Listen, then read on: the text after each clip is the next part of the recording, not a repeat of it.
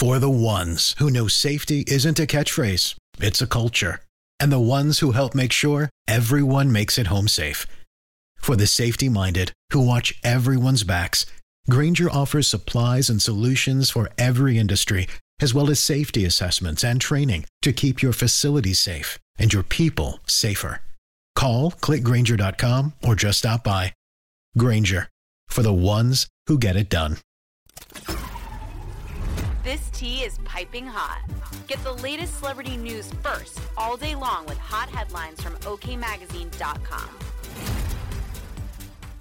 Jennifer Aniston was feeling sentimental after celebrating her 54th birthday on Saturday, February 11th.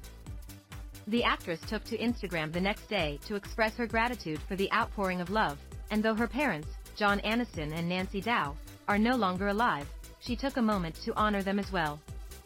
Thinking about these two humans that created me as I bask in the afterglow of a beautiful birthday, the Emmy winner captioned the picture, which showed the trio in front of a scenic backdrop. Thank you all for my beautiful birthday wishes. I felt so much love from so many, and all of it is going to carry me through this wild and beautifully unknown year ahead. I love you. Aniston concluded her post. Friends and fans adored the sweet tribute, with Rita Wilson commenting, "Such a touching photo. Wow, this shot. I hope you had a beautiful day, you gorgeous girl," added Helena Christensen. This is the first birthday the murder mystery star has celebrated without her dad, who passed at age 89 in November 2022.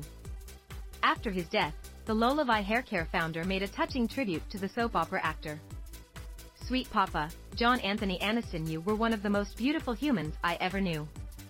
I am so grateful that you went soaring into the heavens in peace and without pain," she wrote. And on November 11th, no less. "You always had perfect timing. That number will forever hold an even greater meaning for me now. I'll love you till the end of time. Don't forget to visit." The Friends lead didn't always have the easiest relationship with her folks, especially with her mom. "She was a model and she was all about presentation and what she looked like and what I looked like," the Smart Water Ambassador recalled in a past interview. "I did not come out the model child she'd hoped for, and it was something that really resonated with me, this little girl just wanting to be seen and wanting to be loved by a mom who was too occupied with things that didn't quite matter." This is the story of the one. As head of maintenance at a concert hall, he knows the show must always go on. That's why he works behind the scenes, ensuring every light is working, the HVAC is humming, and his facility shines.